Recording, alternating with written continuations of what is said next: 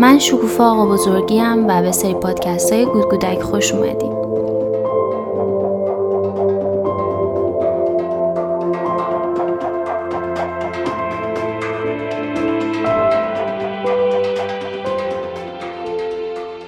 خب توی قسمت قبل پنج گروه احساسات ثانویه رو تک تک بررسی کردیم و برای هر گروه یه سری راه حلای کوتاهی هم گفتیم. حالا توی این قسمت با یه مثال می‌خوایم توضیح بدیم که یه اتفاق ساده چطور می‌تونه منجر به شکلگیری احساسات ثانویه پیچیده بشه.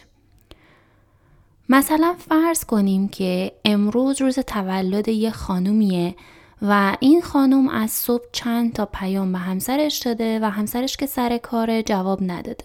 الان همسرش باید میومده خونه ولی هنوز نرسیده و این خانم گوشیشو برمیداره زنگ زنه به همسرش. با زمیشون جواب نمیده و اینجا شروع می‌کنه خانم به نگران شدن. تا اینجا یه حد کمی از نگرانی طبیعیه. گفتیم که احساسات اولیه طبیعیه. ولی واکنش و افکار این خانم به این نگرانی و این اتفاق می‌تونه حسای ثانویه مختلفی رو تو ذهنش ایجاد کنه. افکار این خانم به سه دسته تقسیم میشن مثبت منفی و خونسا. حالا ببینیم پیامد هر دسته فکر چیه و چطور هر دسته به احساسات ثانویه پیچیده منجر میشن. دسته اول افکار مثبتند یعنی اگه این خانم فکر کنه که همسرش جواب نداده چون حتما از صبح در حال تدارک یه سورپرایز بوده برای تولدش. خب شاید اول این خانم خیلی خوشحال باشه و افکار مثبت بهترین فکرها به نظر برسن. ولی اگه این خانم هی همینطوری به سورپرایز تولدش فکر کنه دو تا اتفاق میفته یا اینکه همسرش سورپرایزش می‌کنه واقعا ولی اونقدری که این خانم توی ذهنش این سورپرایز رو بزرگ و خفن جلوه کرده بوده این سورپرایز خیلی عادی و کوچولوه. و اون قدری که باید ذوق نمی‌کنه چون انتظارش چیز خیلی خفن تر بوده. و از اون برم همسرش که این همه زحمت کشیده و ایشونو سورپرایز کرده خیلی ضد حال می‌خوره. میگه که نگاه کن من این همه زحمت کشیدم ولی اصلا خوشحال نشد. یا اینکه اصلا ممکنه که همسرش از صبح جلسه داشته و اینکه اصلا جلسهش طول, طول کشیده و سورپرایزی در کار نبوده. خب وقتی که این خانم می‌بینه که همسرش فقط جلسه داشته و هیچ خبری نبوده به خاطر اینکه خیلی انتظار یک سورپرایز رو داشته ناراحت میشه و بعد چند ساعت بعد شروع میشه یه طوفانی تو زندگیشون به پا میشه که اصلا آقای نمی‌دونه و حتی خود خانومه نمی‌دونه که این حجم ناراحتی از کجا آمده این حجم ناراحتی از یک انتظار اشتباه که توی فکر این خانوم بوده رخ داده. پس افکار مثبت درسته که اول خوب به نظر می‌رسن ولی اگه که به واقعیت نپیوندن یا با اون کیفیتی که ما بهشون فکر می‌کردیم رخ ندن خیلی پیچیده میشن. افکار منفی. ممکنه این خانم فکر کنه که یه بلایی سر همسرش اومده که جواب نداده حالا شروع می‌کنه به نگرانی. این باز به دو دسته تبدیل میشه. مثلا ممکنه فکر کنه که یه تصادف کوچولو داشته و حتما یه کمی سپر ماشینش خورده به جایی و بعد هی فکر کنه که ای بابا حالا باز کلی درگیری و بسات داریم تا درستش کنیم. یه مدت ماشین نداریم. من چجوری بچه ها رو ببرم مهد کودک رو بیارم؟ و خب این یه سری نگرانی و یه سری افکار دیگه رو به ذهنش میاره. یا اینکه فکر کنه که تصادف جدی بوده که این دیگه خیلی بده و ممکنه به استراب شدید منجر بشه. اگه هی ادامه بده به تپش قلب منجر میشه به تنگی نفس و حتی حمله پنیک. که توی قسمت های بعدی میگیم که حمله پنیک چیه. حتی ممکنه که فرد اینقدر توی افکارش پیش بره که احساس گناه داشته باشه. مثلا میگه که نگاه کن به خاطر تولد من که رفته بود برای من حالا یه سورپرایز رو تدارک ببینه یا یه کاری رو بکنه ببین چه بلایی سرش اومد. یا یه مامانی که نگران منتظر فرزندشه و نگران شده میگه نگاه کن بچه‌م می‌خواست به تولد منو تبریک بگه معلوم نیست چه بلایی سرش اومد. یعنی ببینید اینقدر افکار ما می‌تونن قوی به نظر برسن که حتی به حس گناه منجرم چند حس گناه از افکاری که اصلا واقعیت ندارن حالا اگه طرف بیاد سالم باشه بگه جلسم طول کشیده دیگه حسابی خانم دق و دلشو خالی می‌کنه که من چقدر نگران تو بودم چرا گوشی تو جواب ندادی و اینا. حتی ممکنه که این برنامه سورپرایز داشته باشه گل خریده باشه ولی خب این حس خانوم و این افکار خانوم کارشو کاملا بی اهمیت می‌کنه. و اینکه اون بنده خدا هم دچار احساسات پیچیده میشه. به خصوص اگه مثلا یه گلی خریده باشه یا یه چیزی خیلی احساسات منفی شدید رو تجربه می‌کنه. افکار منفی خیلی مخربن. مثلا اگه این خانم فکر کنه که الان که همسرش جواب نمیده با یه خانم دیگه است خب این احساسات شدیدی که تجربه می‌کنه خیلی زیاده. در حالی که این یه فکره. و هیچ واقعیتی هیچ نشانه و مدرکی داله بر این قضیه وجود نداره. ما باید بدونیم که افکارمون خیلی قویند و می‌تونن در حد واقعیت ها و اتفاق ها حال ما رو به هم بریزن. افکار خونسا.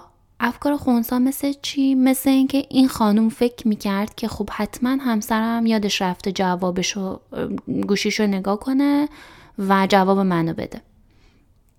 ولی خب اگه می‌خوایم که خونسا باشه باید ده همینجا متوقف بشه.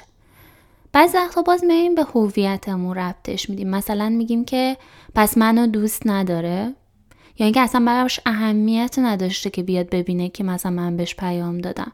یا اینکه با خودمون فکر کنیم که اصلا عمدن جواب نداده و از دست من ناراحته. ببینید این مثال نشون میده که اگه اون نگرانی کوچیکی اولیه‌ای که این خانوم در همون حد کم اولیه داشت رو قبول می‌کرد خیلی قابل تحمل تر از اون احساسات پیچیده ناشی از فکرها بود. مثلا اون حس استراب شدید که حتما یه بلایی سرش اومده یا حس گناه که ببین به خاطر من اینطوری شده. اگه این خانم اون حس, حس بد رو تحمل می‌کرد. خب به اینجا نمی‌رسید. بعد این خانم چون که از این حس نگرانی بدش میاد و حس بدی داره از اینکه این حس نگرانیه و می‌خواد که پسش بزنه میاد میره پرخوری می‌کنه مثلا اون لحظه. یا اینکه یه رفتار خطرناک می‌کنه و چند تا قرص آرام بخش رو با هم می‌خوره. یا اینکه ممکنه که خیلی نگران زنگ بزنه به همکارای همسرش به خانواده همسرش و چند نفر دیگه هم نگران کنه به خاطر اینکه اون لحظه نتونسته نگرانی خودش رو یه کمی حزم کنه و کنترل کنه. اگه این خانم نگران باشه و خدای نکرده این نگرانیش به واقعیت به پیونده بعد دیگه یک تاثیر خیلی خیلی مخربی در سالهای آینده هم تو زندگی این خانم داره. چون هر بار که یک نفر جوابش رو نمیده سریع اون فکری که می‌کنه رو میگه که این حتما به واقعیت پیوسته حتما یه اتفاق خیلی بدی افتاده و هر بار یه استراب خیلی شدید و, و یا یک حمله پنیک رو تجربه می‌کنه. پس بهتره که وقتی که همچین اتفاقایی میفته و ما کنترلی نداریم توی اون شرایط یه کمی سعی کنیم که نگرانیمون رو در حد همون حس اولیه نگه داریم و بگیم که بذار یکی دو ساعت صبر کنم ببینم شاید جلسهش طول کشیده. شاید گوشیشو گم کرده شاید دزد مثلا گوشیشو زده. و سعی کنیم که توجهمون رو جلب کنیم به اتفاقایی که الان دورو برمونه. مثلا باشیم غذا درست کنیم یا اینکه یه کاری بکنیم که به خودمون برسیم. ذهنمون رو از اون اتفاق بتونیم دور کنیم تا این فکرهای زیاد وارد ذهن ما نشه و بعد باعث احساسات خیلی پیچیده ای نشه که نتونیم دیگه حزمشون بکنیم.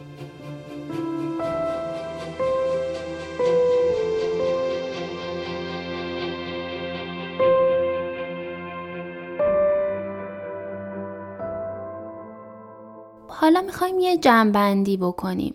ما اول احساسات اولیه و ثانویه رو تعریف کردیم. بعد اومدیم گفتیم که احساسات ثانویه می‌تونن چند دسته تقسیم بندی بشن و از هر کدوم مثال زدیم و راه حل گفتیم.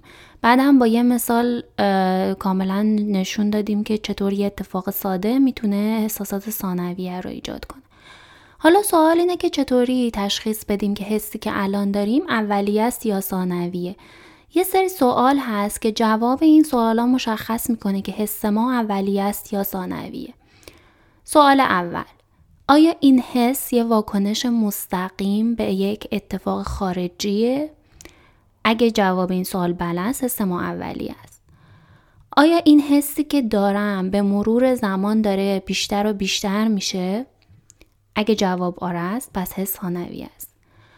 آیا تعداد دفعاتی که ما یک حس رو تجربه می کنیم بیشتر از تعداد دفعاتی که اتفاق اولی افتاده؟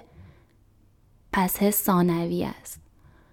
آیا یه اتفاقی که مدتها پیش افتاده هنوز ذهن و فکر ما رو درگیر کرده و ما هی احساسات بدی رو تجربه می کنیم و یا وقتی به آینده فکر می کنیم حس بدی داریم اگه جواب بله است پس حس ثانوی است ولی اگه یک اتفاق که تموم میشه حس شما کم میشه و از بین میره پس حس اولی است. حالا اگه که پیدا کردیم یه سری حس ثانویه راهش اینه که یکم فکر کنیم ببینیم این حس ثانویه توی کدوم گروه قرار می‌گیره و بعد بریم و روی اون سعی کنیم که اون راه حل ها رو بیایم تمرین کنیم اینجا. حالا برای اینکه توی دام احساساتمون نیفتیم می‌تونیم چیکار کنیم؟ اولین راه اینه که احساساتمون رو بتونیم تشخیص بدیم و مهمتر از اون اینه که بعض وقتا بتونیم حتی رفتارها رو از احساسها جدا کنیم و بهش پاسخ مناسب بدیم. مثلا فرض کنید که یه دختر هفت ساله داره با عروسکش بازی می‌کنه و بعد داداش چهار سالش میاد عروسکش رو برمیداره. این دختر عصبانی میشه و برادرش رو می‌زنه. اینجا یه حس داریم که حس عصبانیت و طبیعیه.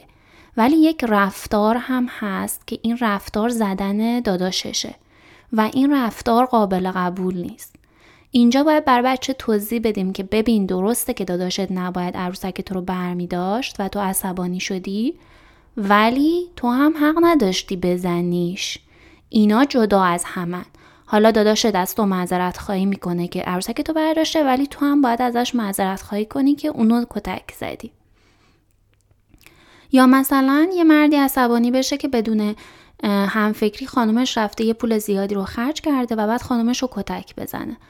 خب اینجا عصبانیت طبیعیه چون که آقا در جریان این خرج نبوده ولی کتک زدن طبیعی نیست. و من مرد نمی‌تونه بگه که خب من عصبانی بودم پس زدم. همین درست تشخیص دادن ها تا یه حد زیادی می‌تونه حال ما رو بهتر کنه و باعث بشه که درست مذرت خواهی کنیم یا اینکه احساسات طبیعی بچه‌هامون رو سرکوب نکنیم. مثلا اگه اون دختری که داداشش رو زده فقط دعوا کنیم این بچه نمی‌فهمه که این ترکیب دو تا چیز بوده. یکیش طبیعی و قابل قبول بوده یکیش قابل قبول نبوده. و ممکنه فکر کنه که اون عصبانیت هست که قابل قبول نیست و بعد مدام این حس رو پس بزنه از ترس اینکه دعواش کنن. یا مثلا ممکنه بچه ها یاد بگیرن که اگه هی عصبانی بشن می‌تونن اون چیزی که می‌خوان رو به دست بیارن.